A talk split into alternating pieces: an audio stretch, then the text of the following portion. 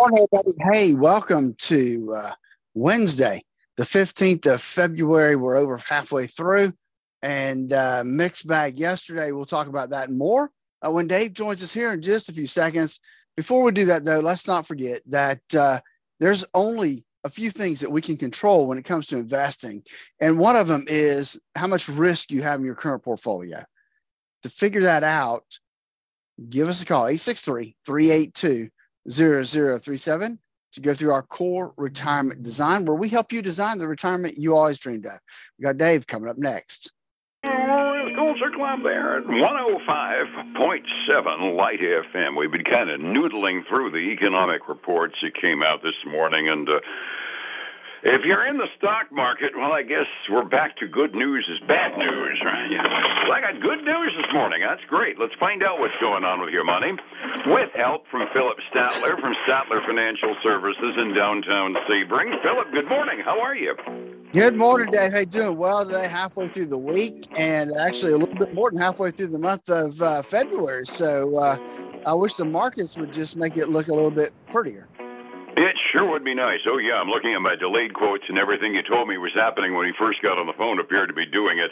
Uh, earlier during the earnings season, meat of the season, where we really had the heavy duty reports coming out, 100 and 150 of them a day, we kind of turned the corner, and good news generally meant good news to the market because, well, they were figuring that meant guidance from the stocks that they were buying and selling would probably be more positive. Now we're back into our normal mode where I get good news on the economy and the traders on the stock market are saying, oh, shucks, let's sell everything like chiclets. Retail sales this morning, 3% increase over last month. They were expecting only 2% and that's the biggest increase in the since like 2021 in a single month. Pull the automobiles out, and their prices are up. We know that it's still more than double what they expected. 2.3 percent increase in retail sales. Phillip, we're spending money like drunken sailors. Yeah, and that's really kind of uh, surprising to, to say the least, you know, uh, coming off of December where retail sales were down and now January, maybe January, everybody's taking advantage of the after Christmas sales. I don't know, but, but to see it go up that, that percentage is, uh, is incredible. And let's face it, the Federal Reserve is not going to like it. And that's where the good news, bad news thing gets in because, I mean, okay, our retail sector, at least uh, taking a snapshot in January, was absolutely booming. That's great news for the economy. We're weathering the increases in interest rates and everything looks really good. But then the Fed says, oh boy, we're going to have to jerk them up a little bit farther in order to tamp this mess down because this is exactly what they don't want to see. So good news is bad news, and the market's responding to it, isn't it? Yeah, the only the only maybe bright spot is is that we've got another cycle to happen before the Fed meets. So so the Fed will see another set of these numbers um, in March, giving them the February numbers, and and that's our only hope is that those things show some retreating um, that that will give them some indication that hey we're doing good you know, maybe we don't have to raise interest rates at three quarters of a percent. Maybe we can only do a half a percent because at, at what I'm seeing right now, I, I, wouldn't be shocked at a three quarters percent increase from what I'm seeing. Mm-hmm. Yeah, conventional wisdom right now is kind of baked in just one quarter percent increases for the next couple of Fed meetings. So if they went back up to those three quarter percent numbers, I can just imagine what the markets would end up doing. Other reports out this morning pretty much kind of confirming what we had. Uh, the Empire State Manufacturing Index uh, just absolutely tanked last month, and they weren't expecting a lot better. Well, we got a lot better than they expected. They were expecting an index of minus 18. And again, the ingredients for these indexes really aren't relevant because they're always a different formula. But it was minus 18 expected. We ended up only minus 5.8, which means the New York district is doing better than anybody expected it to, which once again, economic activity, Federal Reserve wants to slow it down. That's not what they're looking to see. That's right, Dave. There is not. And so it's going to be interesting to see. I mean, with all the numbers we're seeing now, um, it's, uh, you know, there's who knows what's going to happen. I mean, the only thing, like I said, the only hope we have is that uh, the numbers coming in out of February are going to show that um, you know, that we're heading in the direction the Fed wants us to go before their meeting. It, it, feels so weird cheering for the economy to tank, but that would at the very least calm the Fed down a little bit. Really, about the only thing the interest rate increases seems to have done so far is choke off mortgage applications, and they respond almost immediately because mortgage rates do. I mean, mortgage applications fell by another 7.7% last week, and that's about the only indication that we've got the housing market that the economy is slowing down with this tight money policy. Yeah, and, and I did read something the other day that really showed that even though mortgage rates are going up, uh, it's not having a huge impact on housing prices yet. Um, I mean, they're falling a little bit, but not by as much as you would expect. And then on top of that, uh, I think that what's happening is is there's real estate staying on the market maybe a little bit longer than what it was before, and they may not be getting quite what they wanted for it. But we're only seeing prices drop three to four percent right now, and that's not much given the the increase we've seen in interest rates. That's interesting from a national point because a few weeks ago we were talking about what was going to happen to housing prices, and uh, we both kind of agreed that this market around Highlands County is kind of a little bit of an exception because we're insulated by the influx from the coasts and from up north uh, against precipitous housing value drops. But you know, my place is down by about two and a half percent, and I'm not overly concerned about that. And if the drops aren't precipitous nationwide it's not even choking off the housing market that badly yet. Yeah, not not yet. I mean, and and it, it won't take much for that to reverse itself, but but at least right now, that seems to be the the way things are going. Anybody that lived through 08, 09 knows it takes almost no time for a housing market to crash. So it's it's a pretty volatile market when things go completely south. So we'll keep our fingers they don't go that way, right? That's exactly right. Absolutely. So we've got economic factors actually looking real good, which means they don't look real good at all for the market itself. What can we do about the issues that are actually reporting? Kraft actually reported this morning. Did they end up giving us anything to be happy about? You know, Kraft, um, you know, they, they didn't. They um, they now their their last quarter report was good. They beat on earnings, they beat on on revenue, but they they gave some numbers. They gave some fiscal year numbers, and those are not what analysts expected. Uh, they said that they expected that their full year uh, earnings would come in somewhere between $2.67 and $2.75 a share. While the, the consensus estimate among analysts was it should come in at 277. And so um, that's got uh, Kraft heading in the uh, negative light right now. Not not by much. It, w- it was down by almost two percent earlier. Now it's down by about two tenths of a percent. So um, actually, with with a guidance miss that big projected, I would expect it to be a lot worse than that, wouldn't you?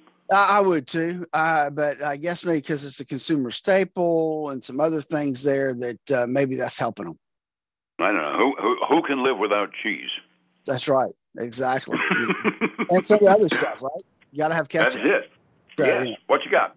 Um, all right. So we've got some other things coming out here. Let's look at the uh, travel a little bit because we talked about that a lot this last week and a half. Um, Airbnb reported, and uh, their fourth quarter they beat expectations. Um, uh, they reported 48 cents a share on their earnings side versus 25 cents that was expected. So almost double what was expected. Uh, and revenue came in slightly above expectations. But you got Airbnb, uh, a pretty good winner today, up um, almost 8.7% this morning. Wowzers. I'd, I'd made the observation yesterday. I remain amazed at how, how resilient travel and uh, lodging stocks have been through this period. They have been. And let's just keep with travel for one more. Uh, we have TripAdvisor reported as well. Um, and they came in and beat on revenue, earnings, and cash flow for uh, for this last quarter, and they're trading up nine and a half percent this morning. Wow. Yeah, I mean, travel seems to be doing pretty well. I mean, um, so so that's uh, now let's see if we can hold it all the way through the year. That may be the key. that'll be it. If the guidance holds, it's going to be a good year for those two companies. It will. So the other one that we in Florida are really familiar with a company called Generac, right? The whole house oh, generator yeah. company. Um, and they posted a beat for this last quarter as well um, in, in, terms of, of earnings per share. Now their revenue was a little bit less than expected, uh, but not uh, not hurting them this morning. They're up a little over eight tenths of a percent. And then we've and got just, they're just going in from this climate area anyway. They're they're just going into peak sales season now. Yeah, that's right. You know, getting ready for for. I don't think they've had an unpeak sales season since the last hurricane. Um, I think so. Then we had. Uh, um, I'm trying to look here real quick, see which one we've got. Uh, we've got uh, Roblox, which is the online gaming platform, and uh, they they really had a good quarter. Um, they uh, they were up two percent year over year in revenue, and uh, and their bookings. I guess that's one of the key indicators for them. Their bookings came in at almost nine hundred million, and they were expecting just a little over eight hundred seventy-five million. Um, and so that's got uh, Roblox is probably my big winner today, up almost 17 and a half percent this morning. Well, I wish I'd bought them yesterday. I'll reset the table here for yesterday's progress. It was an off day on the blue chips and a slight up day on the adventurous stocks. Uh, the Dow was off by 156. The S&P was off by one, but it was still a it was still a red day. Over on the Nasdaq side, they actually gained a little over a half a percent, up 68 points yesterday, which kind of defied some expectations given the fact that we were concerned about inflation. 45 minutes before we open, I've been watching my delayed quotes going up and down like a yo-yo. Phillip, what are you looking at in real time? I got a lot of red ink today, Dave. As a matter of fact, I can't see any green ink except for the VIX right now. Um, we got the Dow down a third of a percent, the S&P 500 down a third of a percent, the Nasdaq 100 down a quarter of a percent. So uh, the big loser today is actually the Russell 2000, down nine tenths of a percent right now. On the other side, the commodity side, we've got silver man, it's been really volatile uh, the last uh, couple weeks. Down 1.4 percent, twenty-one dollars and fifty-seven cents an ounce. We got gold down almost one percent this morning uh, at eighteen hundred and forty-seven dollars an ounce. And then crude oil is down almost 1% as well at $78.26 a barrel.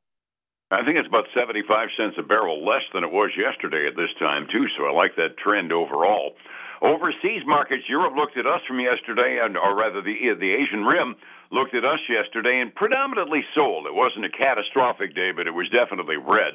Europe is kind of interesting. They're evidently looking at our retail sales report and saying, "Okay, we're doing pretty well." Screw the market. We're just going to trade up because their issues are up by as much as a percent in France halfway through their day today which makes the rules of thumb completely go south on you because they normally follow us, and it makes it even harder to plan a retirement if you're trying to do it on your own. Getting the risk out probably counts for a lot, Phillip. How do I get a hold of you to get some control on my retirement?